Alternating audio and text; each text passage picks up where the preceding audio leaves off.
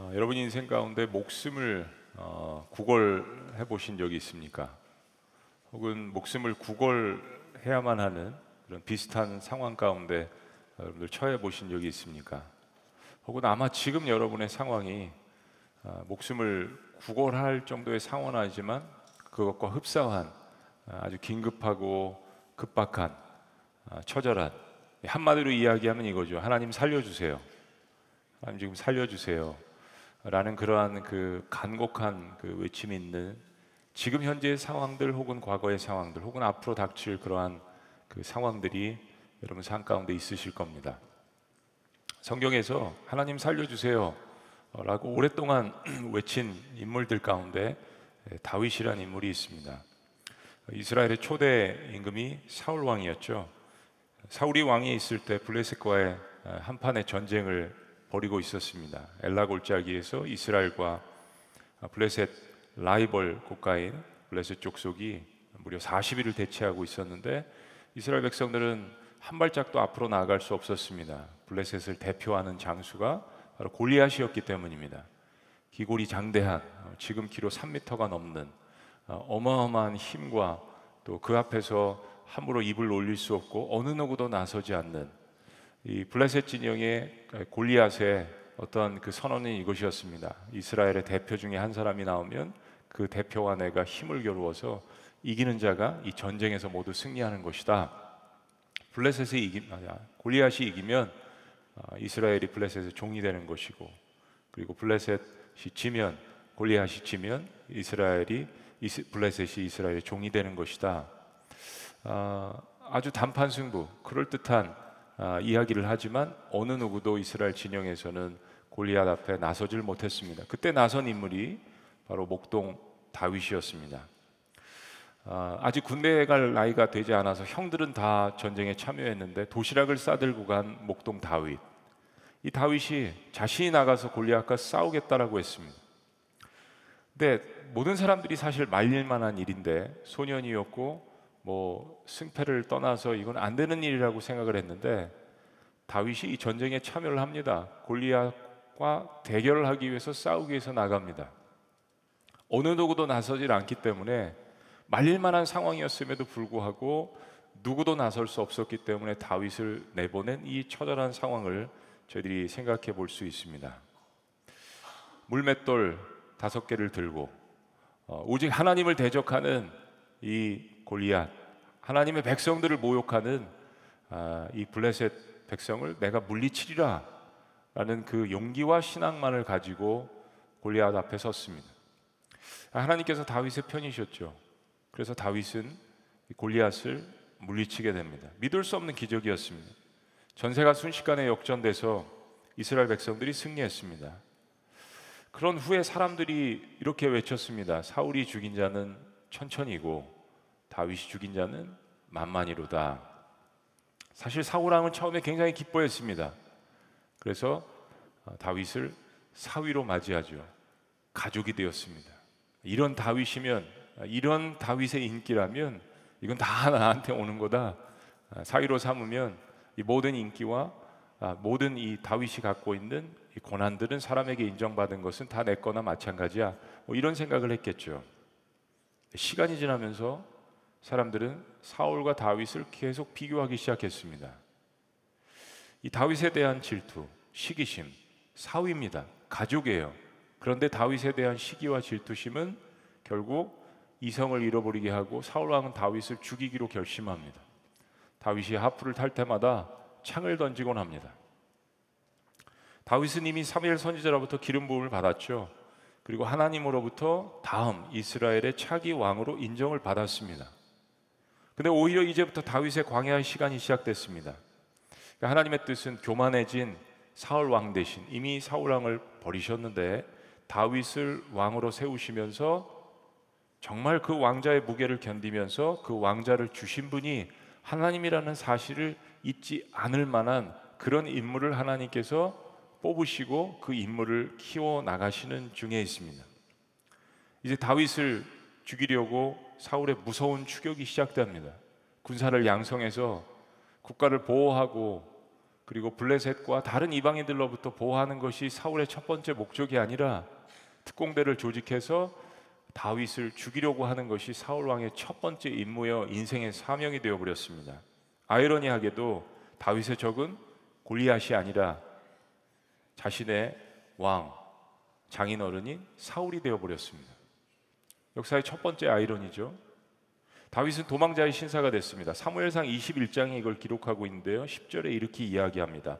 한번 읽어 보시죠. 그날의 시작. 그날에 다윗이 사울을 두려워하여 일어나 도망하여 가두왕 아기스에게로 가니 블레셋에는 5대 성읍이 있었거든요. 그게 이제 연합이 돼서 블레셋 족속이 된 건데 이 가드라는 지역이 블레셋 5대 성읍 중에 하나였습니다. 무슨 이야기입니까? 다윗이 지금 도망친 지역이 가드 지역이 바로 블레셋 진영이라는 이야기입니다. 바로 얼마 전 골리앗을 죽여서 이스라엘에게 승리를 주고 그리고 블레셋에게 엄청난 피해를 입힌 다윗. 그리고 성경에 보시면 골리앗의 고향이 가드입니다. 얼마 전에 골리앗을 죽였는데 골리앗의 고향인 가드 블레셋 진영으로 다윗이 도망갔습니다. 역사에 이런 아이러니가 있을까요, 여러분? 왜 다윗이 블레셋 지역으로 도망갔을까? 이걸 생각해 보면 그리 어렵지 않게 답변할 수 있습니다. 사울의 권세와 군사력이 미치지 않는 지역, 사울의 이스라엘의 가장 큰 라이벌이고 가장 강력한 군사적인 힘을 갖고 있는 블레셋 땅으로 가야 적의 적은 뭐 아군이라고 그래서 다윗이 블레셋 지역을 택한 것이 아니었을까요? 근데 블레셋 진영 가드성 아기스 왕의 부하들이 다윗을 알아봅니다. 저는 이것도 참 신기해요. SNS가 발달하지 않고 다윗과 골리앗이 싸웠을 때 그거를 동영상으로 찍어서 막 올리지 않았을 텐데 그런데 얼마나 이 다윗과 골리앗의 이 싸움이 명장면이었으면 다윗의 얼굴을 기억하고 있을까요? 가드성 아기스 왕의 부하들이 이 사람 어디서 많이 본 것 같은데 골리앗과 전투를 할 때 그 목동 다윗 아니야? 라는 말 대신에 이런 표현을 씁니다. 이스라엘의 왕 아니야? 이스라엘의 왕 아니야? 사울이 죽인 자는 천천히고 다윗이 죽인 자는 만만이라는데 이스라엘의 왕 아니야? 라고 이야기합니다. 사울 왕이 정말 다윗을 죽일 만 하죠. 이 모든 소문이 블레셋 진영에도 파다하게 있었던 것입니다. 얼마나 다윗이 유명했으면 다윗의 얼굴을 알아봤을까요? 그런데 그때 다윗의 마음에 두 번째 큰 두려움이 들었습니다. 첫째는 사울 왕에 대한 두려움, 두 번째는 블레셋 가드성 아기스 왕이 자신을 죽일까봐 겁이 났습니다. 사랑하는 여러분, 그때 다윗이 한 행동을 성경이 이렇게 기록을 합니다. 사무엘상 21장에 이어진 12절 다윗이 이 말을 그의 마음에 두고 다 같이 시작 가드 왕 아기스를 심히 두려워하여 사울 왕을 두려워했고 이번엔 블레셋 진영에 와서 가드 왕을 두려워했고 13절 말씀 다 시작. 그들 앞에서 그의 행동을 변하여 미친 채하고 대문짝에 그적거리며 침을 수염에 흘리매. 막 미친 척하면서 뭐 대문짝을 그적거리면서 거기다 뭐 글씨를 쓰는 척하고 뭐 문짝을 잡고 침을 질질 흘리고 누가 봐도 어, 미친 사람처럼 말씀해 보니까 행동을 변화해요. 그렇게 pretending 그렇게 목숨을 구걸하기 위해서 미친 사람처럼 그렇게 했다라는 겁니다. 자신의 정체가 발각이 됐는데 이제는 죽은 목숨이나 마찬가지잖아요. 죽은 목숨이나 마찬가지입니다. 자기가 죽인 골리앗의 고향인 가드성에 들어왔는데 그 부하들이 다 알고 있는 겁니다. 사랑하는 여러분, 다윗은 전쟁에만 능한 것이 아니라 음악에만 능한 것이 아니라 연기에도 능했습니다. 예술적으로 참 탁월한 감각을 갖고 있었던 사람인 것 같아요. 아기스 왕에게 이런 인정을 받습니다. 14절 아기스가 그의 신하에게 이르되 너희도 보거니와 이 사람이 미치광이로다 어찌하여 그를 내게로 데려왔느냐 15절 내게 미치광이가 부족해서 너희가 이 자를 데려다가 내 앞에서 미친 짓을 하게 하느냐? 이 자가 어찌 내 집에 들어오겠느냐? 썩 물러가게 하여라. 연기 대상이죠. 어, 이 블레셋 왕을 속였습니다. 여러분 이 그림이 상상해 가세요. 얼마나 미친 짓을 실감나게 연기를 했으면 이 블레셋의 역적인 원수인 다윗을 그냥 미친 사람이라고 인정을 하고 쫓아내라고 했을까요? 지금 다윗의 심정이 어떨까요, 여러분? 이 연기를 한 자기가 성공했다라고 생각을 할까요? 다윗이 골리앗을 대적했을 때 그 유명한 말 있죠. 사무엘상 17장에 나오는 다윗이 블레셋 사람에게 이르되 너는 칼과 창과 단창으로 내게 나가오니와 나는 만군의 여호와의 이름 곧 내가 모욕하는 내가 모욕하는 이스라엘 군대 하나님의 이름으로 내게 나아가니라. 이게 결정적인 다윗의 물맷돌의 한 방이었죠. 근데 그 패기가 다 어디 갔습니까? 그 용기가 다 어디 갔습니까? 그 신앙이 다 어디 갔습니까? 다윗은 그런 골리앗의 고향 가드에서 블레셋 사람들 앞에서 침을 질질 흘리며 목숨을 구걸하고 미친 척을 하고 있습니다. 다윗이요. 참 다윗에 이런 면들이 있었다라는 거. 하나님의 마음에 합한 사람이라는 별명을 가진 다윗에게 이런 면이 있었다라는 거. 여러분, 우리는 어떤 사람의 일생에 승리와 성공의 순간만을 기억해서는 안 됩니다. 우리의 인생에 이런 순간들이 올 수 있죠. 아니, 겪으신 분들이 많으실 겁니다. 청년들에게는 사실 이런 말씀이 중요합니다. 앞으로 그들이 겪을 일들, 우리 인생에 누구나에게 다 찾아올 수 있는 이런 순간들, 내가 목숨을 구걸해야 되는 그런 순간들.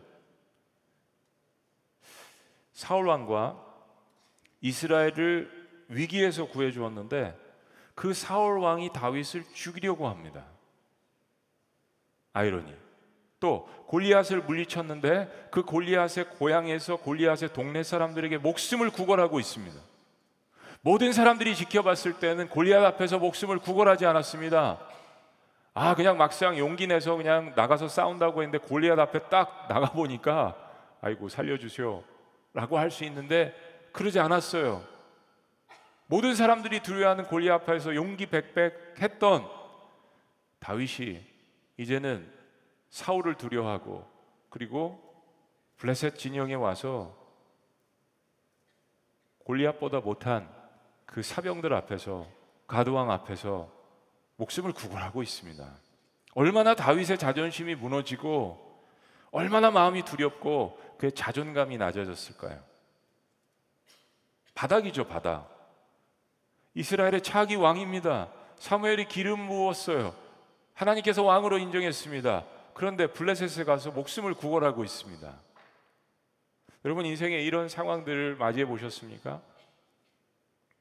도대체 골리앗을 대하던 그 용맹함은 다 어디로 가고 목숨을 구걸하는 막다른 골목까지 갔을까요? 제가 이 이야기를 오늘 왜 여러분들에게 장황하게 하냐면 바로 오늘 이 시편을 쓴 주인공이 다윗입니다. 근데 오늘 여러분들 개혁개정 성경에 보면 이렇게 돼 있죠. 다윗이 아비멜렉 앞에서 미친 채 하다가 쫓겨나서 지은 시. 바로 그러다가 지은 시입니다. 그러니까 이건 우리에게 인생에 있어 너무 중요한 시죠. 이런 상황을 당한 다윗이 도대체 무슨 기도를 하나님 앞에 올려들었을까? 인생의 목숨을 구걸해야 하는 그런 상황들을 맞이할 때 우리는 어떻게 하는가? 다윗이 오늘 중요한 교훈을 우리에게 적어도 세 가지 이상을 줍니다. 첫째는 첫째는 여호와를 자랑하라. 에이 말도 안 돼요. 말도 안 돼. 목숨을 구걸해야 되는 상황 가운데서 진짜 목숨을 구걸하고 미친 척을 하고 자신의 평생의 라이벌 국가인 블레셋 앞에서 이런 모습을 보였는데 자 지금 이 상황 가운데 여호와를 자랑하라. 여호와를 자랑하라. 사실은 다윗이 이걸 경험한 다음에 자신의 신앙을 고백하면서 배경은 이렇습니다. 다른 사람들에게 이 상황 가운데서 이렇게 했으면 좋겠다라고 격려하는 겁니다. 첫째가 여호와를 자랑하라는 겁니다. 우리가 고난을 당할 때는 어디로 벗어나야 될지 사실 출구가 보이지 않습니다. 그때 중요한 거는 하나님께서는 우리가 당한 고난과 어려움에서 벗어나게 하실 수 있는 방법이 한 가지가 아니라는 것입니다. 우리는 출구가 보이지 않지만 그 하나의 엑시도 보이지 않지만 하나님께서 우리를 구원하실 때는 그 방법이 수만 가지, 수천 가지 방법이 한 가지가 아니라는 것입니다. 우리 눈에는 한 개도 보이지 않지만 하나님 눈에는 수만 가지가 보일 수 있는 그 능력을 갖고 계신 하나님 다윗은 광야 생활에서 이 한 가지를 배웠습니다. 바로 하나님을 자랑하는 것입니다. 1절 내가 여호와를 항상 송축하며 내 입술로 항상 주를 찬양하리이다 내 영혼이 여호와를 자랑하리니 다 시작 곤고한 자들이 이를 듣고 기뻐하리로다 표현된 것처럼 다윗이 바로 곤고한 자였습니다. 어, 이거를 다른 표현으로 한다면 뭐 가난한 자라고 이야기할 수도 있습니다. 심령이 가난한 자. 곤고할 때는 우리 심령이 가난해지는 겁니다. 근데 다윗의 시편을 보면 다윗은 자신이 처한 비참한 상황들을 하나님 앞에 구구절절히 알려드렸지만 시편의 모든 기자가 그렇지만 그 문제를 해결해 주신 분이 하나님이신 것을 다시 기억해냈습니다. 다시 기억해내는 것. 한번 따라 보시죠. 다시 기억해내는 것. 그게 신앙인입니다. 인생의 목숨을 구걸해 하는 상황 속에서 다윗은 하나님을 높입니다. 1절 말씀을 다시 보십니다. 내가 여호와를 이게 중요하죠. 항상 송축하며 내 입술로 항상 주를 찬양하리이다. 한 단어 한 구절 의미하면서 보시면 은혜가 됩니다. 항상이라는 말은 마음의 작정의 상태를 이야기하는 겁니다. 어떤 상황 속에서도 하나님을 찬양하겠다는 이 의지를 이야기하는 겁니다. 비록 그것이 정말 가기 싫은 적진 블레셋 땅에서 침을 질질 흘리며 미친 짓을 해야만 하는 상황일지라도 말입니다. 정말 이런 상황 속에서도 다윗의 고백처럼 하나님을 자랑하고픈 마음이 든다면 그것은 목숨을 구걸하고 있는 것이 아닙니다. 나를 내려놓고 하나님을 높이고 있는 것입니다. 나를 내려놓고 하나님을 높이고 있는 것. 나는 망해도 좋습니다. 나는 패해도 좋습니다. 나는 썩어도 좋습니다. 주님만 높아 지시옵소서. 다윗의 이런 고백은 주변에 공고한 사람들을 다시 기쁘게 만드는 힘이 있다라는 것을 다윗이 고백합니다. 2절 말씀하지만 내 영혼이 여호와를 자랑하니 곤고한 자들이 이를 듣고 기뻐하리로다. 누군가 내가 곤고한 중에서 믿음을 가지고 일어나서 하나님을 예배하는 그 모습을 보고 다른 사람들도 힘을 얻는다는 이야기예요. 그래서 3절 말씀에 이렇게 이야기합니다. 다 같이 우리의 고백이 되어야 돼. 다 같이 시작. 나와 함께 여호와를 광대하시다 하며 함께 그의 이름을 높이세. 그래서 목장 공동체가 필요한 겁니다. 함께 주님을 예배하고 같이 나갈 수 있는 사람들이 필요한 겁니다. 누군가 넘어졌을 때 그 사람의 손을 일으켜 줄 함께 공동체가 필요한 겁니다. 그래서 아둘람 공동체가 탄생한 거죠. 목숨을 구걸해야 하는 상황 가운데 있는 사람들이 더욱 최악의 상황 가운데 있는 이 다윗이 하나님을 찬양하고 자랑하는 이 모습을 보고 그 아들람 굴에 모여든 것입니다. 사울의 압제 가운데 사울의 압정 가운데 상처를 받고 피해를 보고 가족이 죽임을 당하고 그런 사람들이 다윗을 보고서 모여든 것 아니겠습니까? 다윗이 저런 가운데서도 하나님을 찬양하는 그런 사람이라면 정말 하나님의 사람인데 사울의 권력 앞에 모여든 것이 아니라 다윗의 곤고함 가운데 모여들었습니다. 너무나도 놀랍죠. 하나님께서 사람을 키워 나가시는 리더를 키워 나가시는 다른 방식이었습니다. 사랑하는 여러분, 찬양은요 고난 가운데 할 수 있어야 진짜 찬양입니다. 고난 가운데 할 수 있어야. 여러분 세상에서도 뭐 나이트클럽이나 세상 좋은 데 가면 다 찬양해요. 인생을 노래하고 자기 자신을 노래하고 그렇죠? 그리고 슬플 때도 잘 보시면 구슬프게 노래 불러요. 세상도 그래요. 근데 하물며 우리는 슬플 때나 기쁠 때나 특별히 곤고할 때 하나님을 찬양할 때 그게 진짜 찬양이 되는 것입니다. 비록 목숨을 구걸해야 하는 비참한 현실일 수 있지만 다윗은 하나님을 높여드리는 것을 통하여서 어떻게 환경을 넘어설 수 있는지 자신의 신앙을 고백합니다. 지금은 내가 미친 척을 하면서 침을 흘리고 문짝에 어기적거리는 그 모습이 중요한 게 아니라 이 상황 가운데서도 하나님을 바라볼 수 있는 그 신앙, 하나님을 바라봄이 중요했다라는 거예요. 다윗은 이겁니다. 이제 골리앗을 이겼던 사람이 아니라 자기 자신을 이기는 법을 배우고 있는 것입니다. 우리가 인생 가운데 골리앗은 쓰러뜨릴 수 있지만 자기 자신은 복종시키지 못하는 때가 있습니다. 그렇죠? 인생의 목숨을 구걸해 하는 그런 상황들을 맞이할 때 두 번째 우리는 어떻게 합니까? 여호와께 부르짖으라. 여호와께 부르짖으라.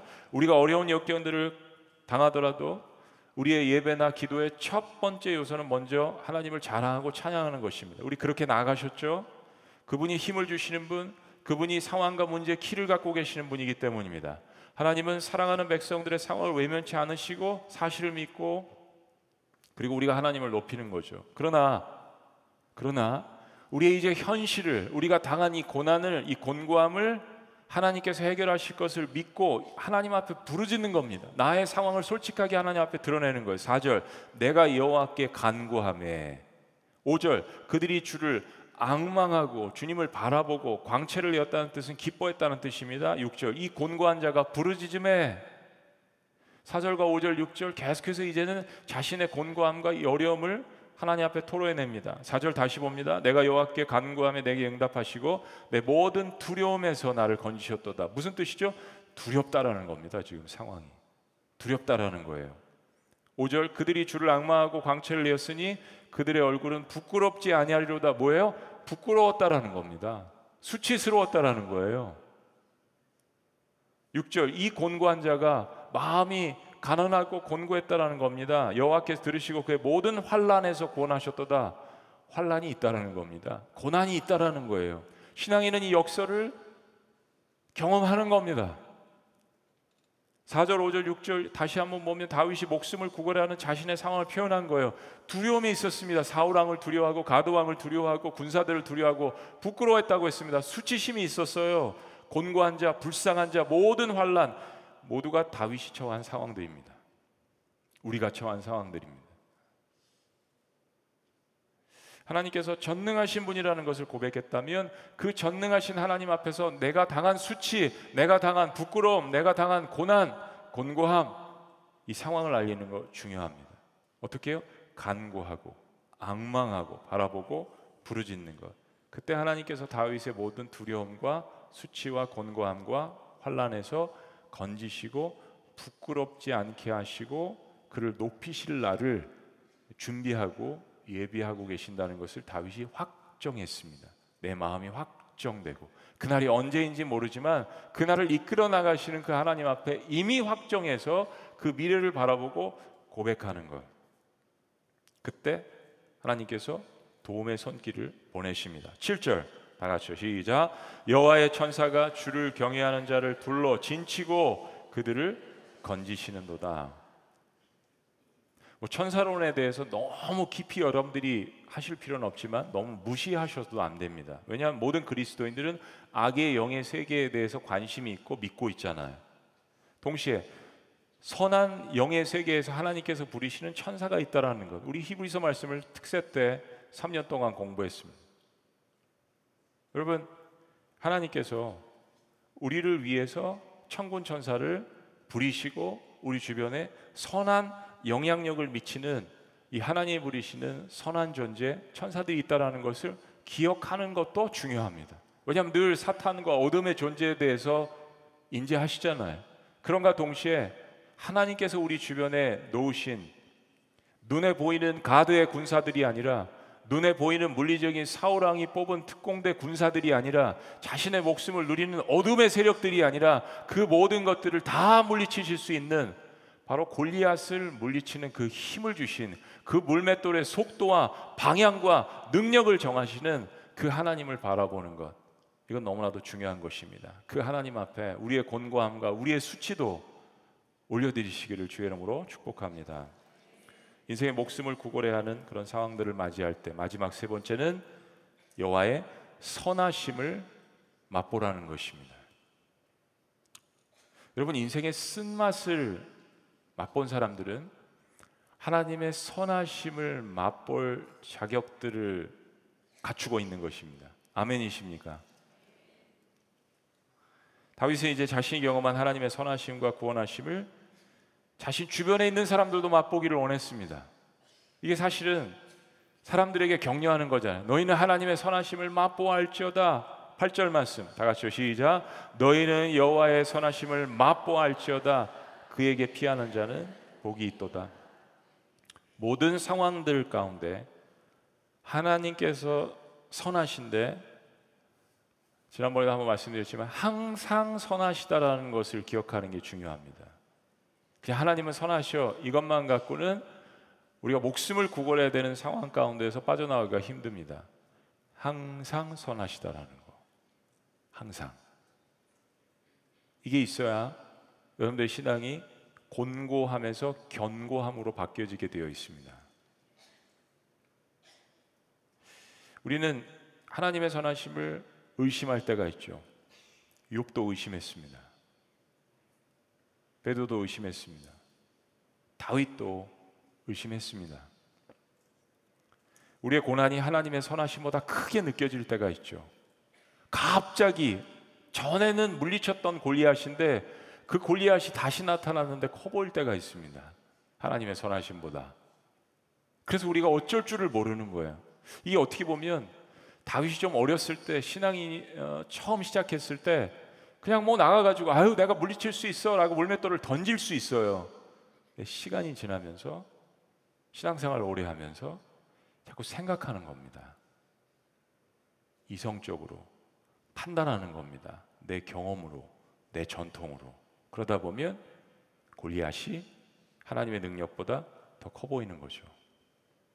하룻강아지 범 무서운 줄 모를 때 다윗이 물맷돌을 던진 거예요, 실은. 근데 시간이 지나면서 점점 점점 골리앗이 커져 버립니다. 이게 누구와의 싸움일까요, 여러분? 다윗이 고난 가운데 하나님의 선하심이 항상 선하다는 것을 배워갔습니다. 하나님께서 나의 삶의 피난처의 요새시여 방패가 되시도록 그분께 달려갔습니다. 그에게 피하는 자는 복이 있도다. 그에게 피하는 자는 복이 있도다. 하나님의 선하심을 맛보기를 원하는 자들, 하나님을 피난처로 삼은 자들, 어떤 상황에서도 하나님을 찬양하기를 주저하지 않는 자들, 하나님은 결국 우리의 모든 부족함을 메꾸어 주십니다. 부족함을 메꾸어 주십니다. 구절 말씀. 다 시작. 너희 성도들아 여호와를 경외하라. 그를 경외하는 자에게는 부족함이 없도다. 없으리로다. 시편 23편도 동일한 고백입니다. 여호와를 경외한다라는 것이 무슨 뜻일까? 우리가 여러 번 많이 생각을 하지만 사실 이 말의 그냥 문자적인 뜻은 사랑하면서도 두려워한다라는 뜻. 이걸 한마디로 얘기하면 존중한다라는 뜻으로 이야기할 수 있습니다.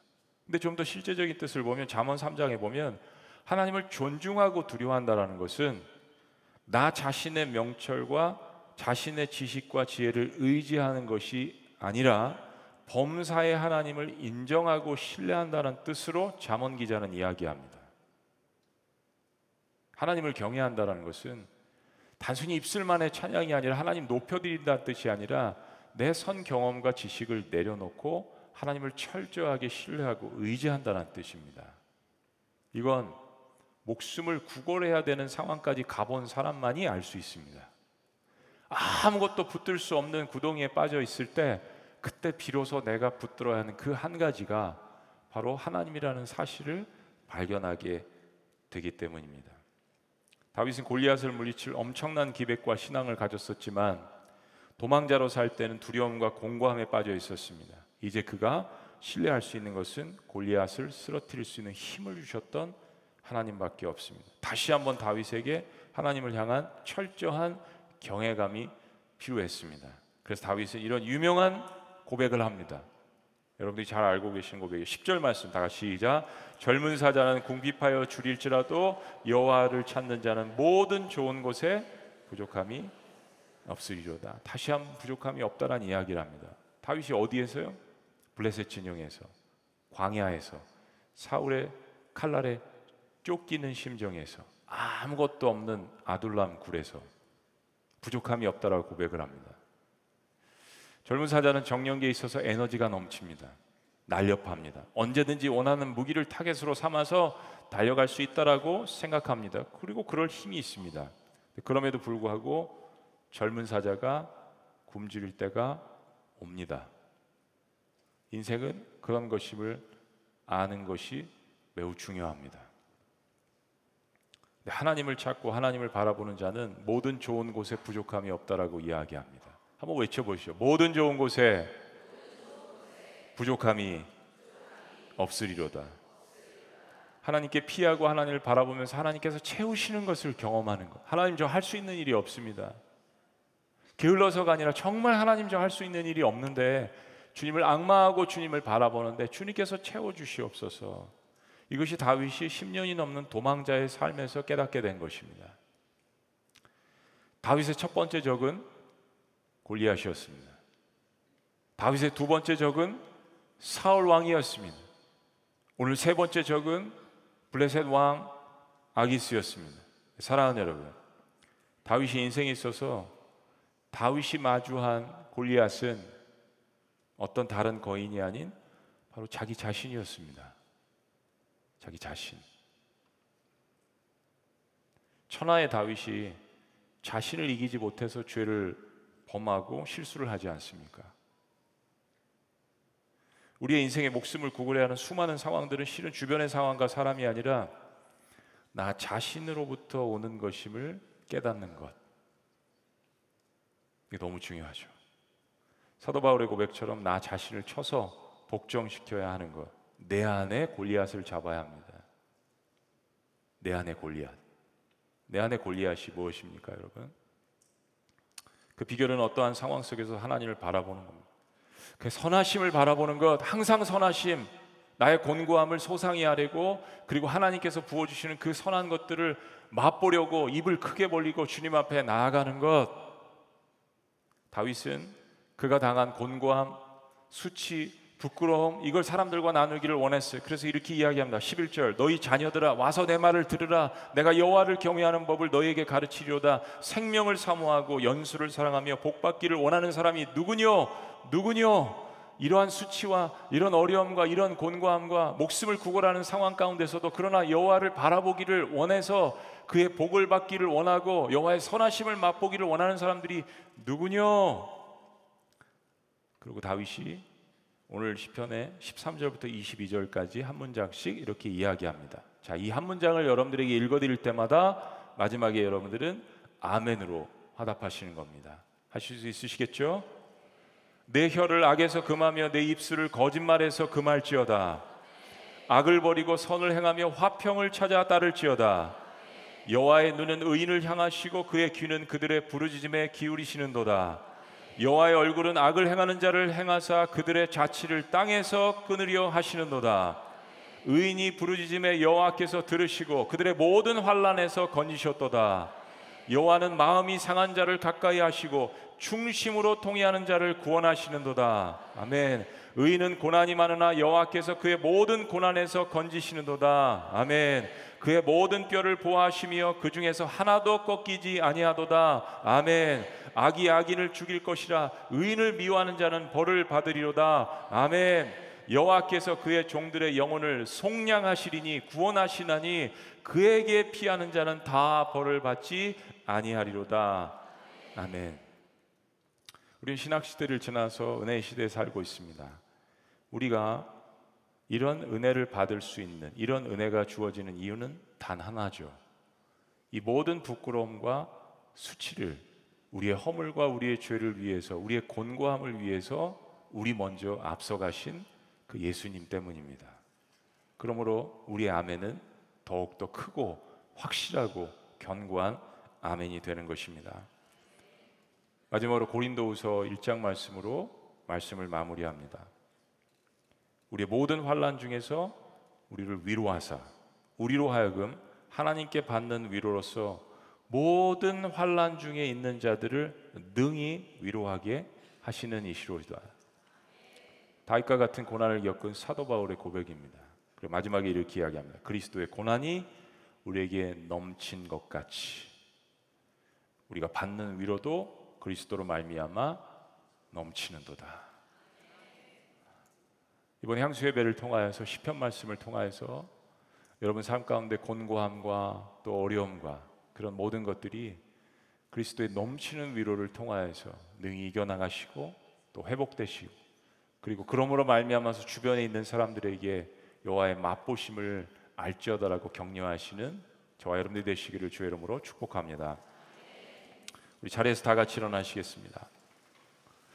우리 그런 마음으로 이 찬양을 주님 앞에 고백하셨으면 좋겠어요. 예수는 내 힘이요 나의 기쁨 내 참 소망 그 이름의 생명이 내 삶의 이유라 그 이름의 생명이 내 삶의 이유라 한번 따라해 보십니다. 예수는 내 힘이요 나의 기쁨 내 참 소망 내 평생에 그의 이름을 그의 선하심을 세상에 노래합니다. 찬양하시겠습니다.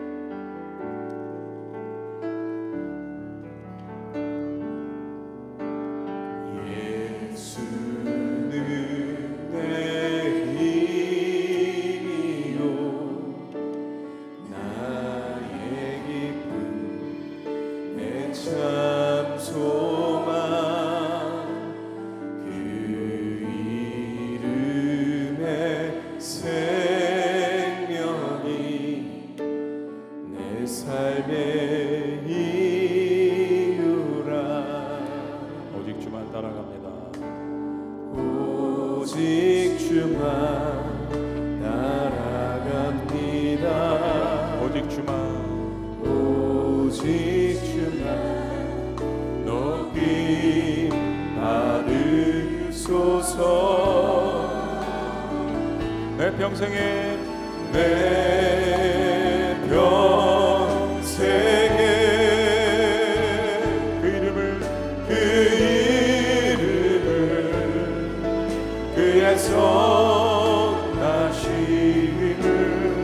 세상에 세상에 노래합니다.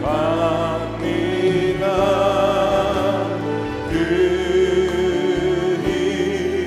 이름에 크신 능력 크신 능력 영원한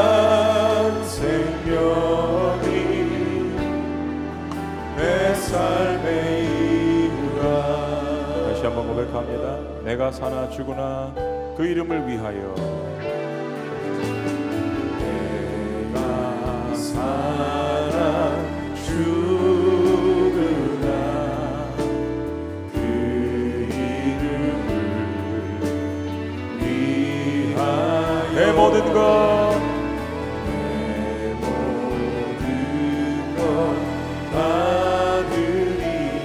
나를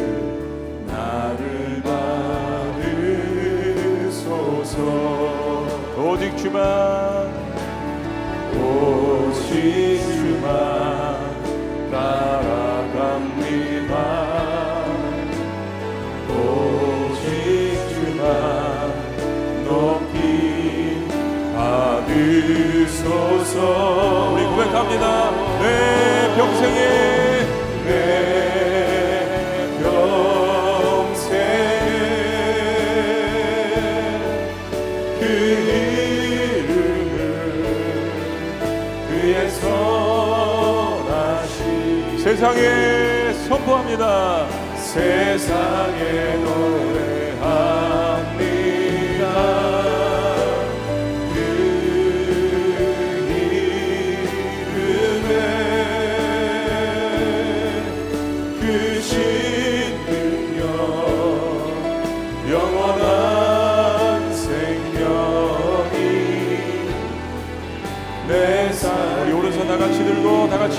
선포하실까요? 내 평생에 내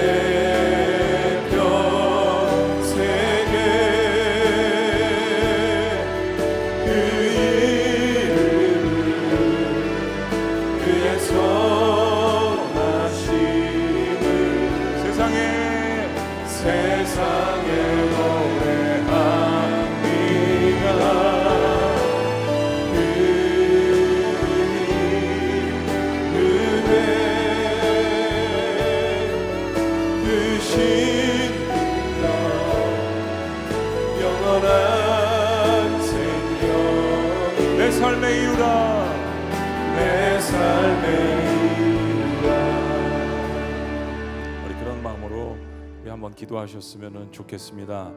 주님 상황이 어떠하든지 또 내가 어떠함에도 불구하고 나를 여전히 사랑하시는데 나도 그렇게 주님만을 바라보고 주님만을 따라갈 수 있도록 주님 인도하여 주시옵소서.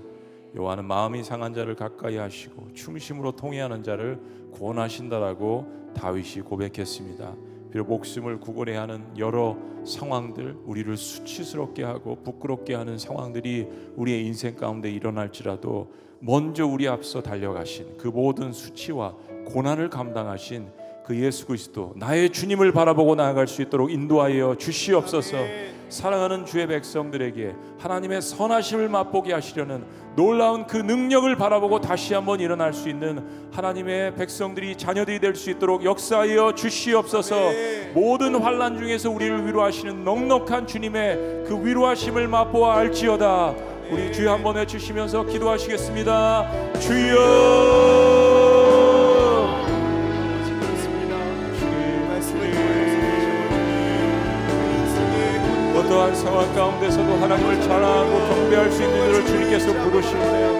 아멘 그러함에도 불구하고 주님을 높이겠습니다. 주님을 찬양하겠습니다. 주님을 세상 가운데 선포하겠습니다.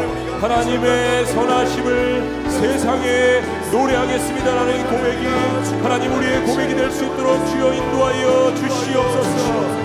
그러므로 말미암아서 우리 안에 있는 부끄러움과 수치와 죄와 허물까지도 주님 앞에 간절히 부르짖을 수 있도록 인도하여 주시옵소서.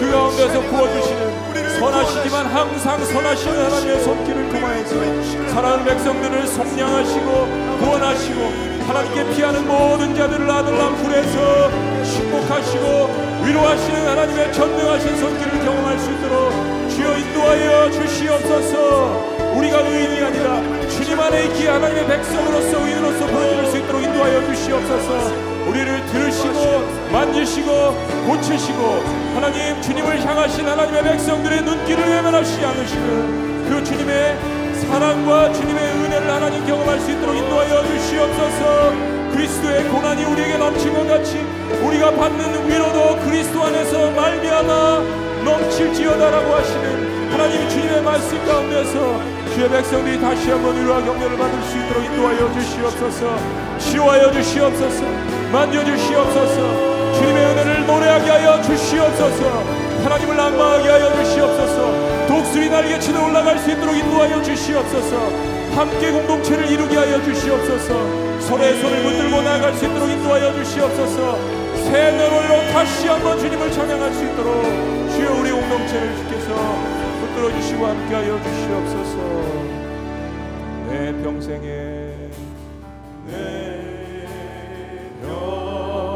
그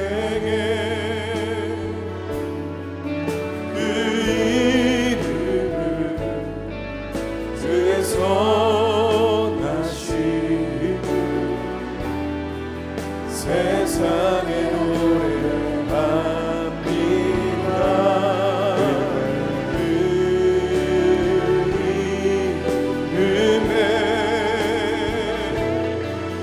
그이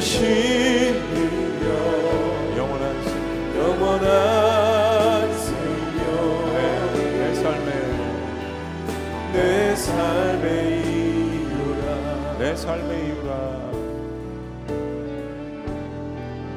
내 삶의 이유라. 다시 한번 고백합니다. 내 삶의 이유라. 내 삶의 이유라. 여러분 두 손을 가슴에 대셨으면 좋겠습니다. 제가 마지막으로 한번 기도합니다. 하나님 사랑하는 주님의 어, 자녀들 가운데 백성들 가운데 삶이 곤고하고 또 피곤하고 또 목숨을 구걸해야 하고 연명해야 하는 그런 상황 가운데 있는 주님의 백성들이 있습니까? 혹은 그런 극단적인 상황이 아니더라도 때로 우리의 신앙이 메마르고 찬양의 기쁨이 없고 기도의 능력이 없고 사명을 잃어버린 가운데 좌표를 잃어버린 그런 방황하는 삶이 있습니까? 오늘 주신 말씀을 통하여서 어, 우리의 모든 것들을 사랑하시고 하나님의 선하심을 맛보게 하기 위하여서 사랑하는 아들을 우리에게 주신 것을 다시 한번 기억하는 하나님의 백성들이 될 수 있도록 인도하여 주시옵소서.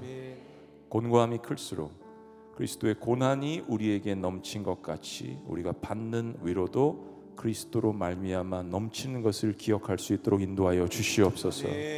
늘 하나님의 치료하심과 상처를 싸매시고 고치시고 다시 그 손을 잡아서 일으키시는 그 놀라우신 하나님의 은혜를 바라보며 주를 악망하고 주님을 찬양하기로 결정하고 확정하고 새 노래로 다시 한번 주님 앞에 나아가는 그런 하나님이 이 시대에 세우신 하나님의 종들이 될 수 있도록 축복하여 주시옵소서. 아멘. 다윗만 시편을 쓴 것이 아니라 나도 하나님 앞에 새 노래로 인생의 시를 쓰는 하나님의 종들이 될 수 있도록 축복하여 주시옵소서. 이제는 우주 예수 그리스도의 은혜와 하나님 아버지의 극진하신 사랑과 성령님의 감화교통 역사하심이 때로 우리 인생 가운데 수치스럽고 부끄럽고 인생을 구걸해하는 상황 가운데서도 그 모든 것들을 상황들을 지켜보시고 그리고 하나님의 선하심을 맛보게 하시는 그 놀라우신 능력의 하나님 앞에 간구하고 주님을 찬양하고 다시 한번 붙들고 그 선하심을 맛보기를 원하는 그리고 그 선하심을 전파하기를 원하는 주의 모든 백성들의 위대한 고백 위에 지금부터 영원토록 함께 하시기를 간절히 축원합나이다. 아멘.